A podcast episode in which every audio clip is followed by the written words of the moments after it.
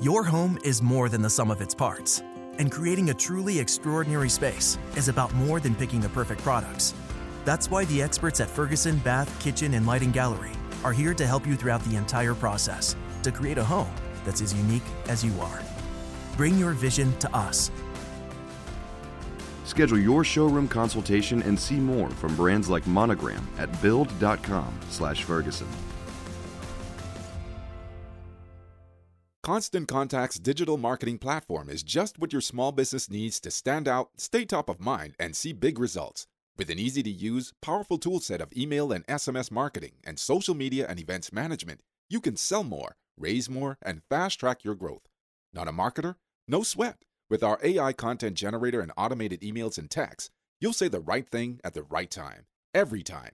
So get going and growing with Constant Contact today. Try it free at constantcontact.com. Per questo primo episodio dell'anno partiamo con un termine molto inflazionato, riscaldamento globale. Ora non preoccupatevi, avete letto bene il titolo di questo episodio, geopolitica dei minerali, e se vi state chiedendo che cosa diavolo ci azzecchi il riscaldamento globale con i minerali, vi chiedo un attimino di aspettare. Partiamo dalle basi. Il riscaldamento globale, vale a dire l'incremento delle temperature medie della superficie terrestre che deriva da cause secondo buona parte della comunità scientifica non naturali, sarebbe responsabile di fenomeni come scioglimento dei ghiacciai, disastri naturali, migrazioni di massa, decremento demografico, fino ad arrivare agli scenari peggiori, che arrivano a vedere minacciata la sopravvivenza stessa di molte specie viventi, compresa quella umana. La causa primaria viene ricercata nel progressivo aumento dell'anidride carbonica nell'atmosfera, aumento che si suppone sia causato dalle attività antropiche, cioè quelle dell'uomo. Tra i maggiori indiziati ci sarebbe un modello di sviluppo planetario ormai basato sulla nostra economia di mercato che avrebbe accresciuto notevolmente il ricorso ai combustibili fossili, come carbone, petrolio, gas naturale e così via, e la trasformazione sempre più intensiva di risorse naturali, con il fine ultimo, questo, di accrescere il PIL delle economie nazionali. Dell'inquinamento atmosferico, poi chiamato effetto serra, espressione che poi oggi è del tutto rimpiazzata dal global warming, oggi si cerca sempre di più a utilizzare termini inglesi, si cominciò a parlare nel corso del XIX secolo. Nel 1824 il fisico francese Joseph Fourier prese per la prima volta in considerazione questo fenomeno dell'inquinamento atmosferico, siamo in concomitanza chiaramente con la rivoluzione industriale, mentre nel 1856 Eunice Newton Foote, scienziata statunitense, teorizzò che la modifica della temperatura terrestre potesse dipendere dalla quantità di anidride carbonica presente nell'aria. Fu però lo scienziato svedese Svante Arrhenius, alla fine del 1800, il primo a ritenere che bruciare combustibili fossili potesse causare un aumento del riscaldamento globale. E addirittura qualche anno più tardi, ai primi del Novecento, il geologo americano Thomas Chamberlain ricondusse tale fenomeno esclusivamente o quasi alle attività umane, il che portò lo stesso anno Nils Ekholm, meteorologo anche lui svedese, a parlare per la prima volta di effetto serra. Nel 1988, quasi cento anni più tardi, la teoria dell'effetto serra venne accolta ufficialmente all'interno dell'ambiente scientifico internazionale, ambiente scientifico che ammise come gli anni Ottanta fossero stati caratterizzati da un riscaldamento climatico mai riscontrato prima. Ecco, questa ammissione portò alla nascita di un organismo apposito, il gruppo intergovernativo sul cambiamento climatico, che venne istituito nell'ambito del programma ambientale e dell'Organizzazione Mondiale della Meteorologia, facenti capo chiaramente all'ONU, che aveva il compito di studiare questo fenomeno del cambiamento climatico e disegnare i futuri scenari, disegnare le misure preventive per scongiurare gli effetti più disastrosi. A livello internazionale, sempre in campo ambientale, sono stati siglati due importanti protocolli d'intesa, che sono famosissimi, quello di Kyoto 1998 e l'accordo di Parigi che è molto più recente del 2015 che, pur coinvolgendo quasi tutti gli stati del mondo, hanno entrambi registrato importanti defezioni. Soltanto per citare il caso di, di Parigi, quello più importante, ricordiamo ad esempio gli Stati Uniti di Donald Trump, L'accordo di Parigi del 2015 è stato firmato anche dalla Cina popolare, quella di Pechino, la quale però ha manifestato una certa ritrosia nel seguire con diligenza i termini del patto. Molti osservatori vedono nella firma sino-americana più un atto formale che una vera e propria intenzione di farsi carico dei problemi ambientali, visto e considerato che le due potenze producono da sole circa il 44% dei gas serra mondiali. Ora, in estrema sintesi, se proprio vogliamo metterla in forma spicciola, gli accordi prevedono una progressiva riduzione delle emissioni dei gas serra e l'accordo di Parigi include l'impegno a mantenere la temperatura globale al di sotto di 2 gradi rispetto ai livelli preindustriali. A primo impatto, e qui siamo onesti, sembra un'impresa abbastanza titanica. A partire dal 1998, comunque, nel parlato corrente, adottato quasi esclusivamente dai media, fu completamente archiviato il termine effetto serra e venne sostituito con riscaldamento globale o cambiamento climatico. Per correttezza ricordiamo che per quanto i media riportino controversie circa la riconducibilità dei fenomeni legati alle attività antropiche, gli studi degli organismi internazionali sono saldamente a favore di questa tesi. Gli ultimi studi pubblicati parlano di un aumento della temperatura media tra 1,1 e 6,4 gradi centigradi, disegnando così scenari del tutto incompatibili con la conservazione degli attuali livelli di qualità della vita. Ma lungi da me dal parlare di questo argomento per tutta la durata del podcast, questa è stata, diciamo così, una lunga storia, riassunta molto brevemente, soltanto per offrirvi una cronistoria e la premessa indispensabile per comprendere la sempre più crescente importanza economica e geopolitica di una serie di materiali, i minerali.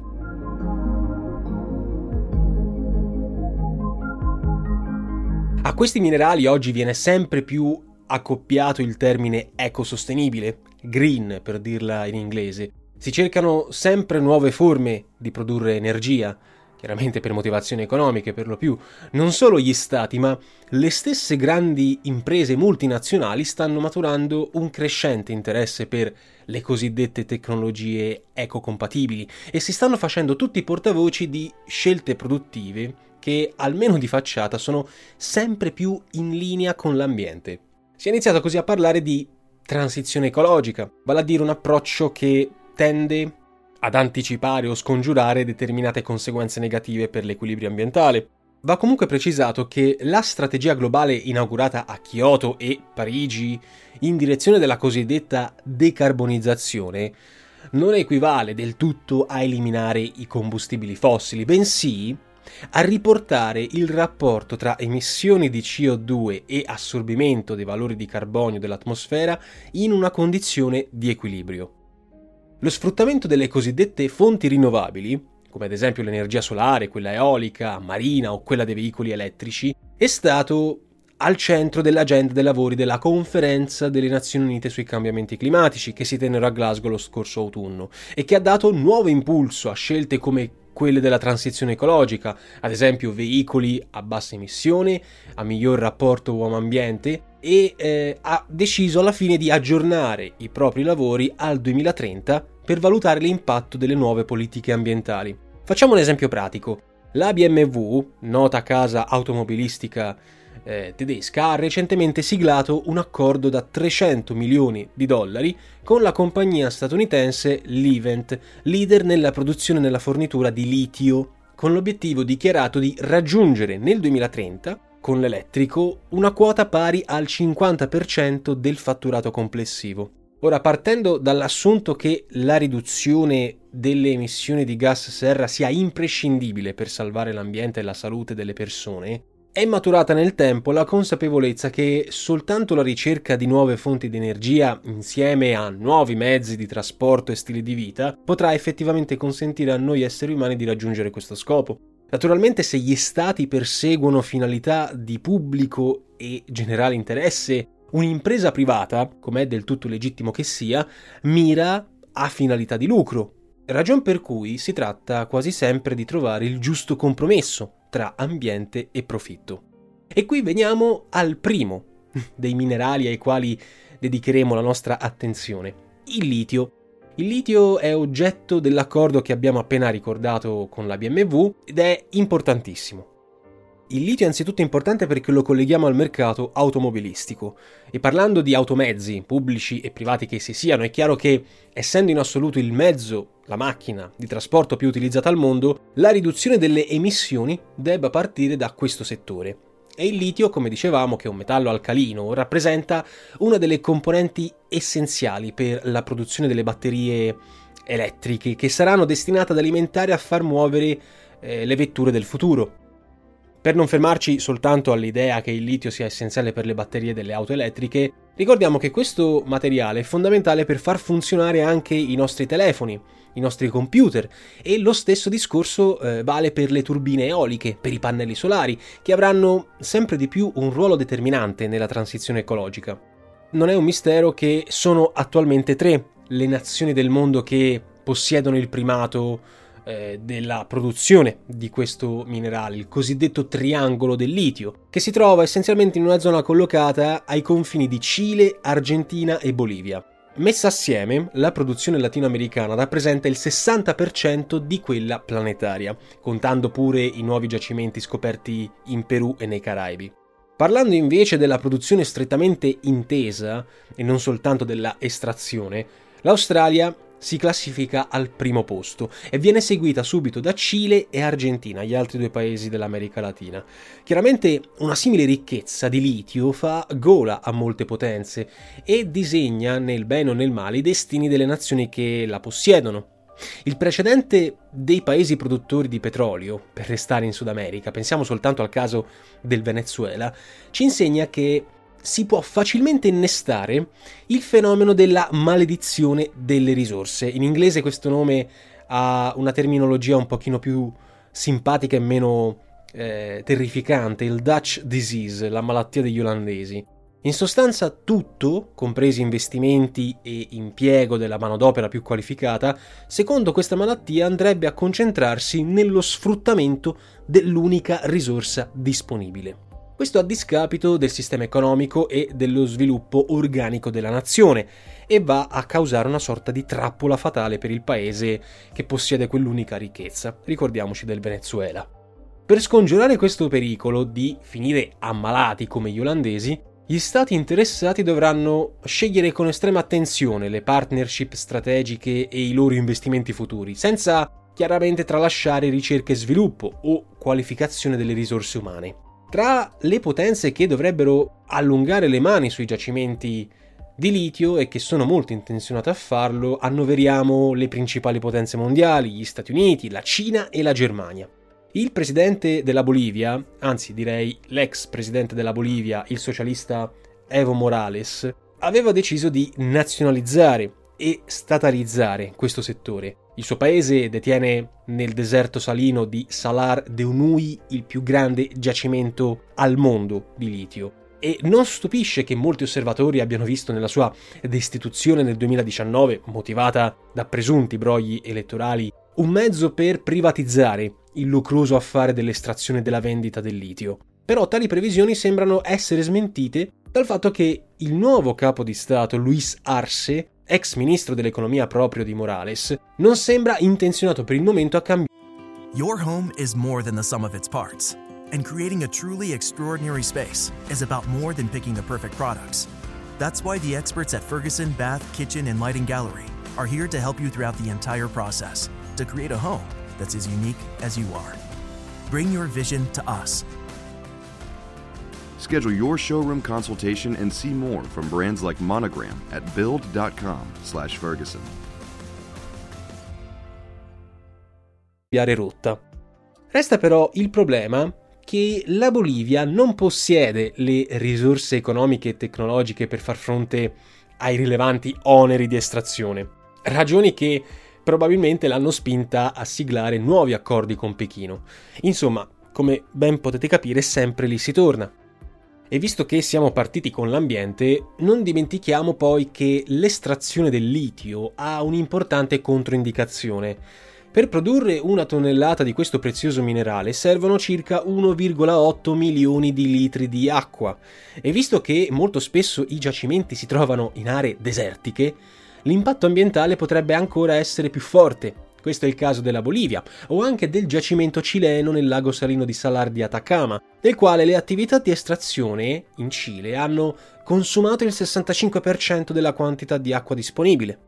Ad aggravare l'impatto ambientale ci sono poi le emissioni di CO2 dovute al processo di estrazione, lavorazione e trasporto di questo minerale, dalle 5 alle 15 tonnellate di anidride carbonica per tonnellata di litio, per non parlare del problema dello smaltimento delle batterie al litio usurate, un problema quest'ultimo gravissimo che potrebbe manifestarsi molto presto vista la sempre più crescente distribuzione globale di automobili elettriche sul mercato.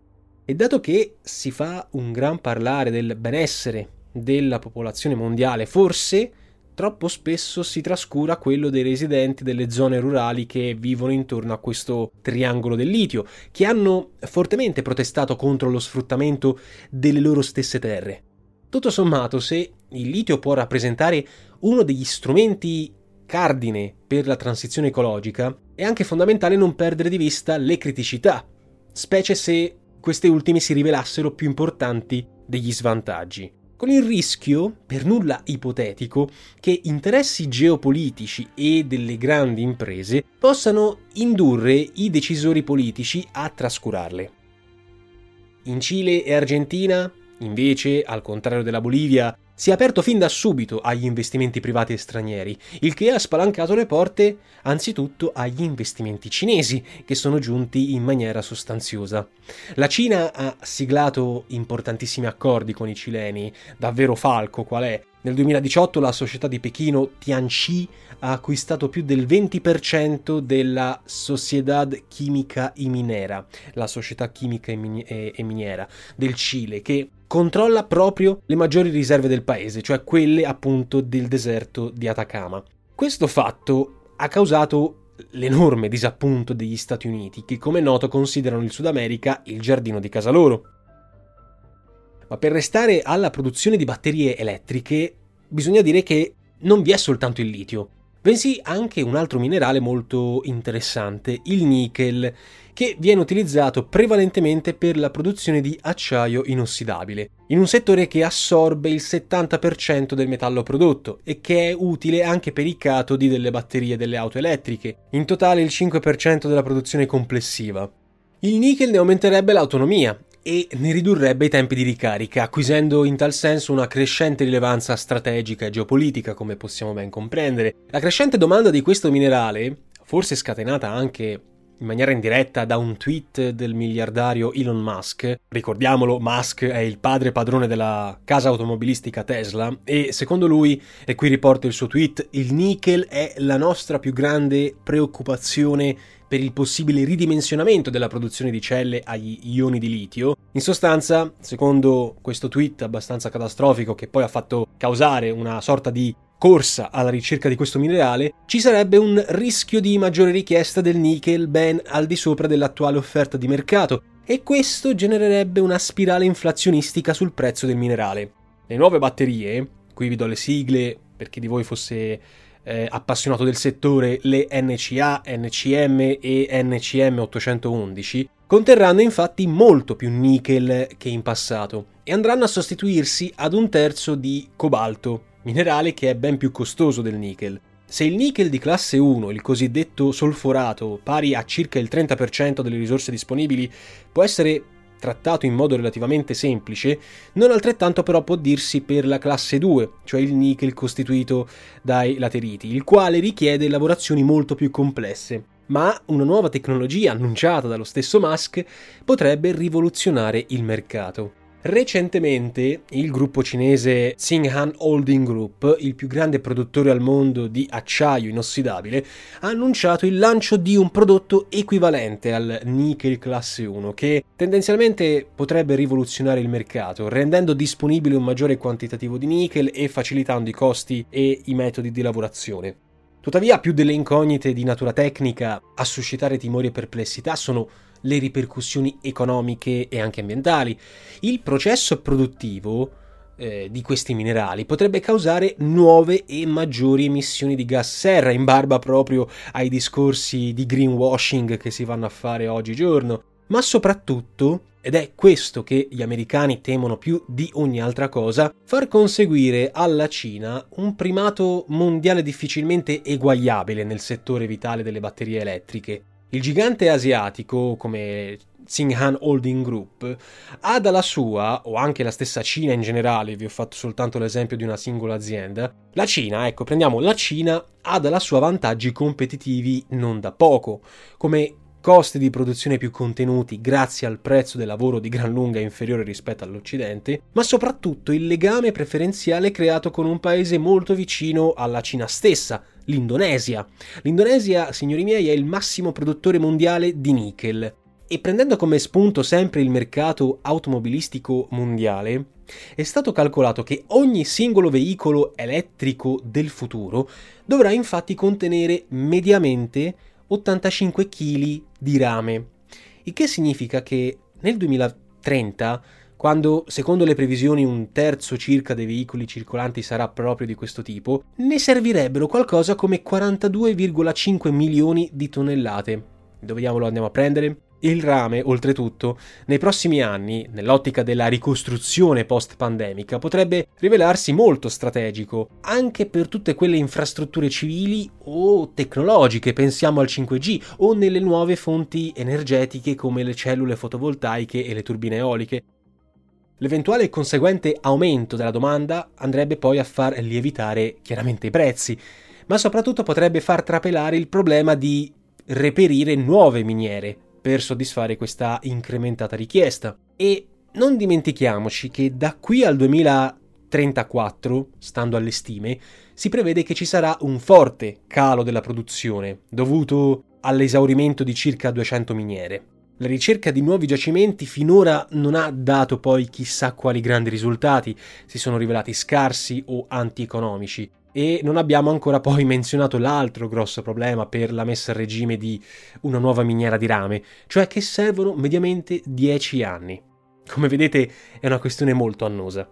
Questi problemi si sono già fatti sentire in Cile, ad esempio. Il Cile è il paese che attualmente fornisce il 30% del rame mondiale ma negli ultimi anni ha assistito ad un progressivo depauperamento delle sue risorse, dovendo oltretutto fronteggiare le proteste delle comunità locali e una pesantissima crisi idrica, oltre che una grave ripercussione sulle falde acquifere dei suoi terreni. Il risultato finale potrebbe essere di far andare alle stelle il prezzo finale del prodotto, si parla perfino di 10.000 dollari per tonnellata di rame. Mentre la Cina, ancora una volta molto attiva per sfruttare il mercato dei minerali che aprono le porte alle nuove tecnologie, ha avviato un progetto di sfruttamento della miniera di El Mirador in Ecuador, al prezzo di 10.000 ettari di foresta tropicale devastata. Non solo la Cina, ma anche la tanto decantata eco-friendly Norvegia si è mossa per, per non restare indietro con i tempi, quando qualche anno fa ha autorizzato nel circolo polare artico l'apertura della miniera di rame di Kvalsund, scontrandosi con l'opposizione dei lapponi autoctoni, o meglio, più che lapponi, che è un termine dispregiativo, sarebbe meglio dire sami, cioè una popolazione dedita alla transumanza delle renne e che vede minacciata la propria sopravvivenza economica e sociale con questa, con questa miniera. Come vedete non è un gioco nel quale si muovono soltanto le grandi potenze, fa tutto parte della scacchiera geopolitica delle cosiddette terre rare, dove anzitutto al centro spicca la guerra commerciale sinoamericana scatenata dall'ex presidente Donald Trump.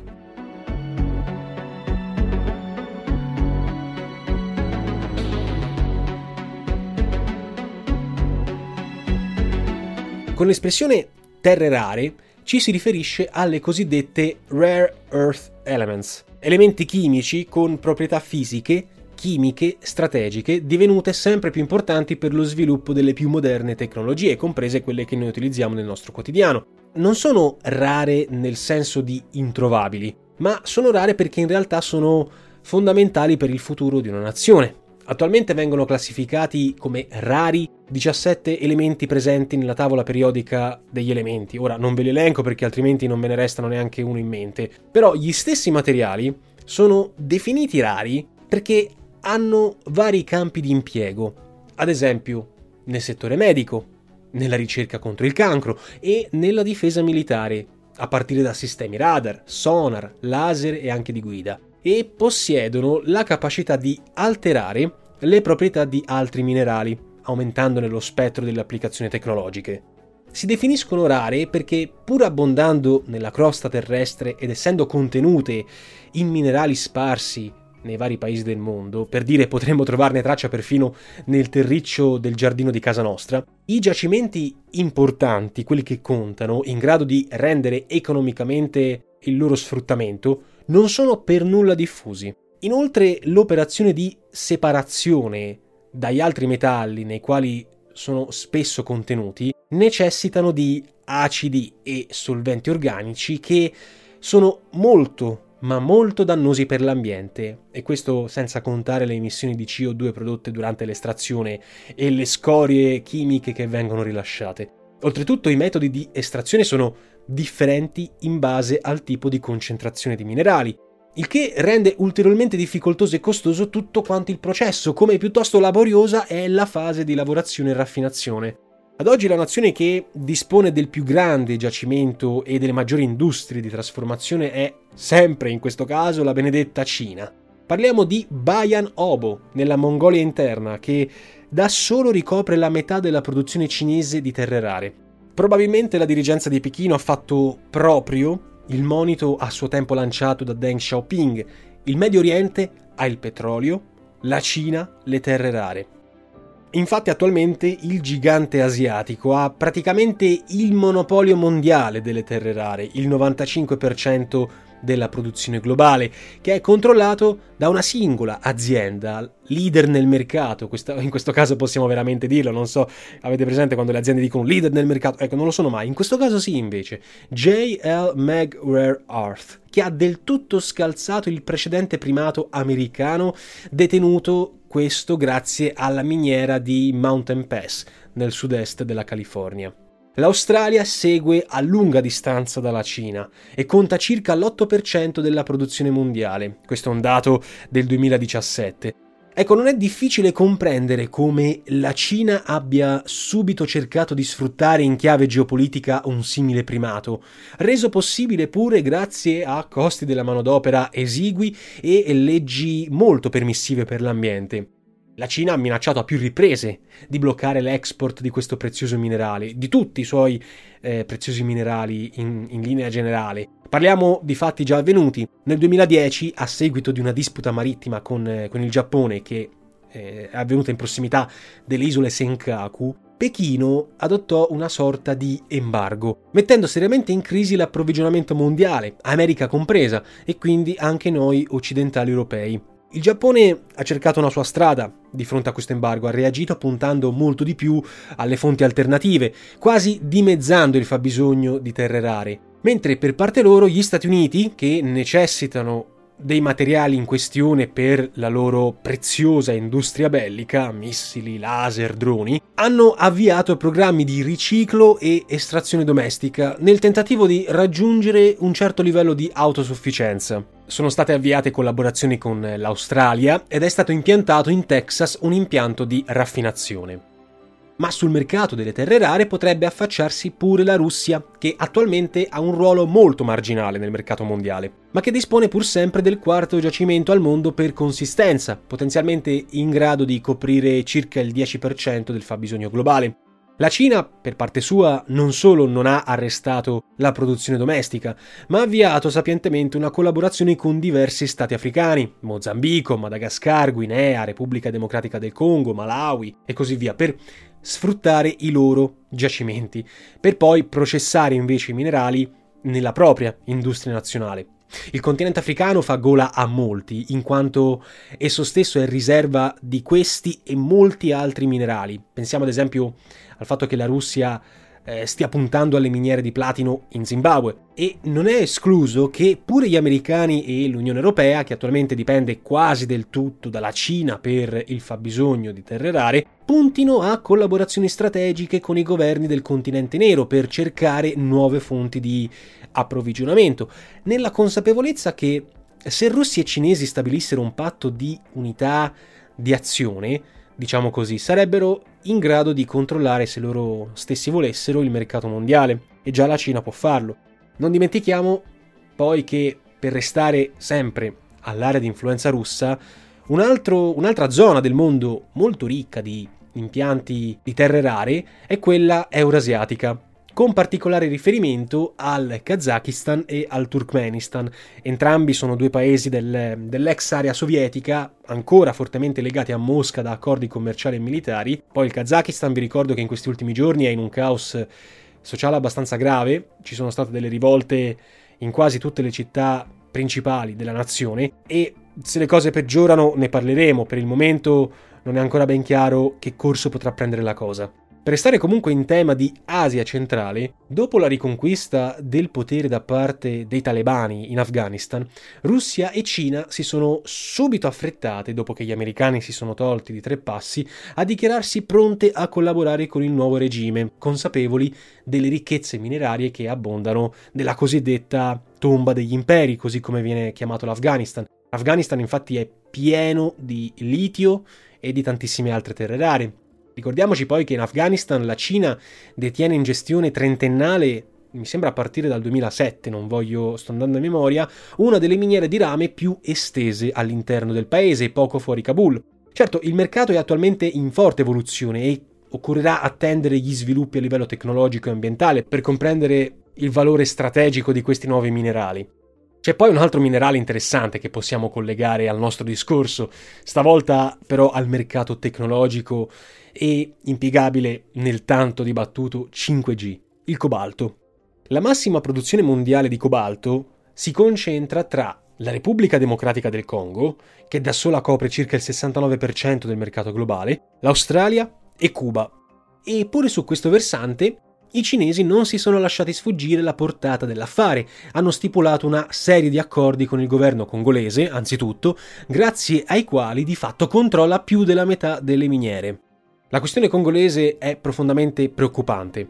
In Congo da oltre vent'anni si sta combattendo nella regione del Kivu settentrionale una vera e propria guerra, un conflitto dove gruppi armati, animati da astio etnico, religioso e tribale, si finanziano proprio con i proventi derivanti dalla vendita, spesso illegale, a potenze straniere, delle abbondanti risorse minerarie estratte con lo sfruttamento degli abitanti della regione. Il Kivu, tra l'altro, è ricchissimo di oro, diamanti, coltan, ci ho fatto un video al riguardo, wolframio, che serve per il tungsteno, molto utilizzato sia in campo militare che civile, e pirocloro, un minerale da cui si estrae quasi tutto il niobio mondiale, che viene utilizzato nell'industria aerospaziale, nucleare e numismatica. Poi non possiamo tralasciare il sempreverde, in tutti i sensi, uranio, basilare per la produzione di energia nucleare. In Congo non c'è l'uranio, comunque se c'era non è mai stato sfruttato a dovere, ma i tre paesi che da soli estraggono circa i due terzi del, dell'uranio mondiale sono Australia, Canada e Kazakistan. Per quanto la più grande miniera del mondo di uranio sia in Canada, la Cigar Lake, il maggior produttore al mondo resta ancora oggi il Kazakistan, ancora lui. Sì, che alla fine del 2021 ha costruito una joint venture con la stessa Cina questo accordo tra Cina e Kazakistan ha avviato una stretta collaborazione tra le due nazioni e ha consentito all'ex Repubblica Sovietica di entrare nel novero degli stati che producono ed esportano combustibile per le centrali nucleari.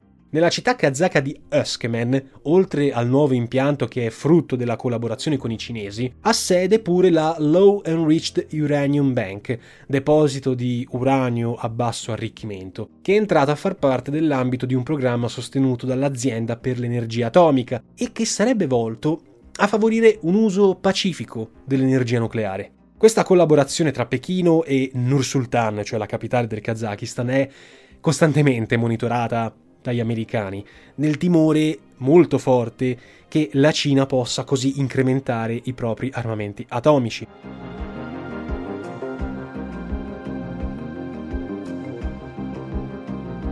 Arriviamo in conclusione. Dunque, diamo un rapido sguardo al mercato non delle terre rare, ma dei minerali preziosi, vale a dire oro, argento e così via.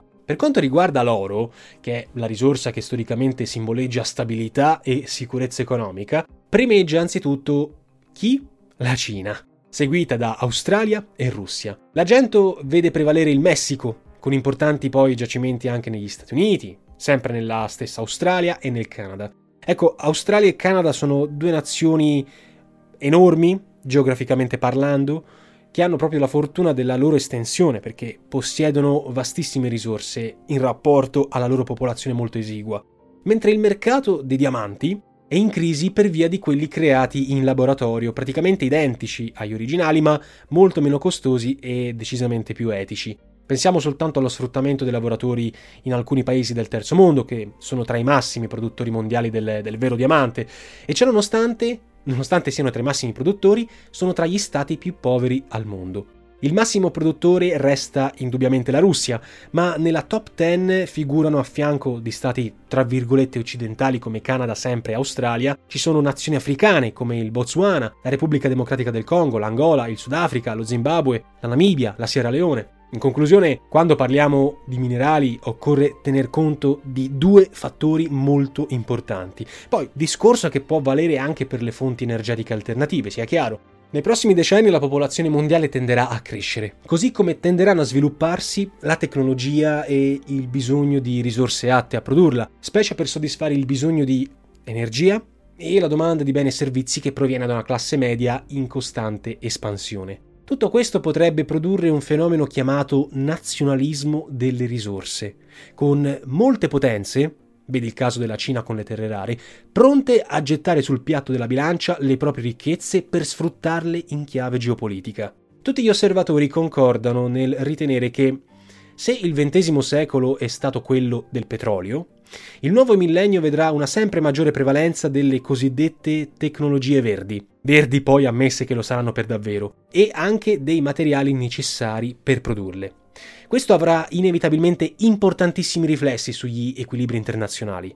Se Stati Uniti e Cina ingaggeranno una lotta senza esclusione di colpi per controllare fondamentalmente il mercato delle batterie elettriche, sarebbe anche lecito domandarsi quali saranno, se mai ci saranno, i benefici per i paesi possessori di questi giacimenti, in gran parte collocati in aree povere o critiche del pianeta, nei quali spesso, la storia dei giacimenti africani purtroppo ce lo insegna, uno sfruttamento intenso produce benessere e ricchezza per una elite ristrettissima e povertà e fame per la più gran parte della popolazione. Un grazie a tutti voi per l'ascolto, un grazie al mio collaboratore Paolo per l'aiuto nella realizzazione di questo episodio. Perdonatemi per avervi fatto attendere un po' di più con questo ultimo episodio del primo anno, 2022, ma i progetti intorno a Nova Alexio mi hanno tenuto un pochino lontano dai podcast e spero che questa prima puntata sia valsa, diciamo così, l'attesa. Ci sentiamo molto presto. Per Aspera, ad Astra. Your home is more than the sum of its parts, and creating a truly extraordinary space is about more than picking the perfect products. That's why the experts at Ferguson Bath, Kitchen, and Lighting Gallery are here to help you throughout the entire process to create a home that's as unique as you are. Bring your vision to us. Schedule your showroom consultation and see more from brands like Monogram at build.com/ferguson.